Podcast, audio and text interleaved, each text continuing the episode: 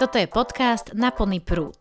Informácie, rozhovory, rady a odpovede na najčastejšie otázky nielen o elektromobilite my vlastne potrebujeme veľmi veľa dát o mobilite. Samozrejme nás v tejto epizóde zaujíma najmä tá mikromobilita, ale vo všeobecnosti potrebujeme vedieť, že aké sú tie dopravné toky, kde vlastne preferujeme nejaký typ dopravy. Inak sa to týka aj plánovania nabíjacej infraštruktúry, lebo plánovanie je jednoduché, pokiaľ máme 10 nabíjačiek alebo 20 nabíjačiek v meste, ale keď už máme mať stovky nabíjačiek, potrebujeme mať nejaký prehľad, kde sú nejaké e, dopity, respektíve na základe nejakej možno heatmapy plánovať tie e, nabíjacie stanice aj na základe dát. A teda poďme k tým dátam, že ako Bratislava vlastne využíva, ako plánuje ešte viac využívať dáta práve na plánovanie mobility a špeciálne ma zaujíma mikromobilita zbierame dáta od všetkých providerov, ktorí poskytujú mikromobilitu. Vzhľadom na to, že je to veľmi nová vec a vlastne prvé nejaké výsledky máme z leta minulého roku a ešte sme neprešli ani rok a ten rok bol pandemický, čiže určite na zber dát a ich vyhodnotenie potrebujeme určite ešte nejaký čas. Aj keď samozrejme nejaké čiastkové vyhodnotenia z toho máme, vieme napríklad, ktoré parkovacie stanice sú najdôležitejšie, najviac využívané a to bol vlastne aj základ na zavedenie tých parkovacích zón pre mikromobilitu. Taktiež ešte zbierame dáta zo sčítačov cyklistov, kde nám ukazujú dáta, že tie počty cyklistov v Bratislave výrazne stúpajú.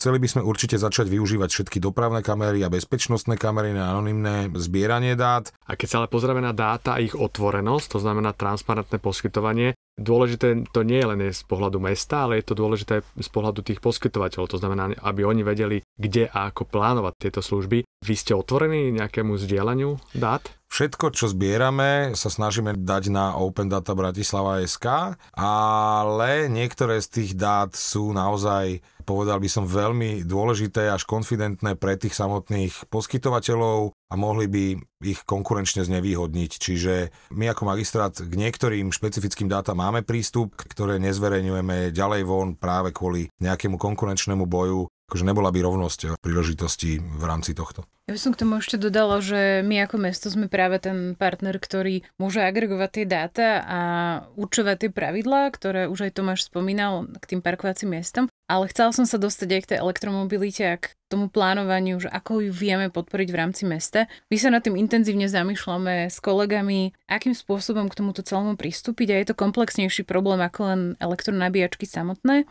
My sa snažíme vyhodnotiť alebo nájsť tie hodnotiace kritéria, na základe čoho budeme elektronabíjačky umiestňovať do priestoru, či je to počet obyvateľov, či sú to už existujúce elektroauta ako budeme plánovať ten trend. Začneme sídliskami, pravdepodobne to bude to dlhšie nabíjanie a Máme tým, ktorý sa práve touto témou zaoberá a pozeráme sa na všetky dostupné dáta, ktoré mesto má a snažíme sa robiť tie predikcie do budúcna. Musím povedať, že z pozície Slovenskej asociácie pre elektromobilitu je toto skvelá správa, lebo my stále tvrdíme, že štádiu pilotu sa dá plánovať nabíjacia infraštruktúra pilotne, intuitívne, ale čím viac tých nabíjačiek budeme mať v uliciach, na parkoviskách, tak tým je to náročnejšie z pohľadu dát a určite tam sú rôzne vrstvy, ktoré treba zohľadňovať, nie len to, aká je hustota obyvateľstva, ale povedzme, aký je dopyt z pohľadu ciest dochádzania do práce a iných faktorov a určite do toho vstupuje aj nabíjacia infraštruktúra v synergii s distribučnou sieťou.